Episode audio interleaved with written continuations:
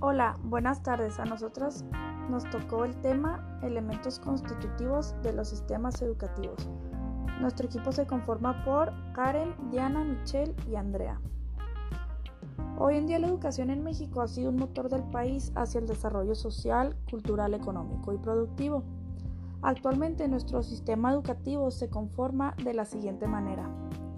Los educando y los educadores, que somos nosotros, las autoridades educativas, los planes, programas educativos, materiales, instrumentos, etc.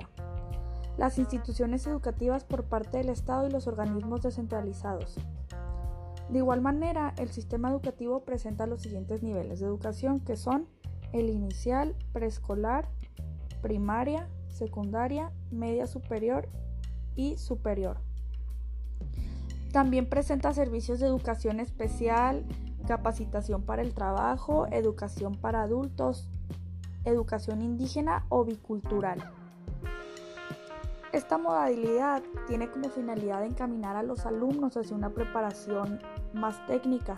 Al mismo tiempo se le imparten materias científicas y humanísticas, pero a un mayor grado se le imparten materias tecnológicas dentro de talleres o laboratorios.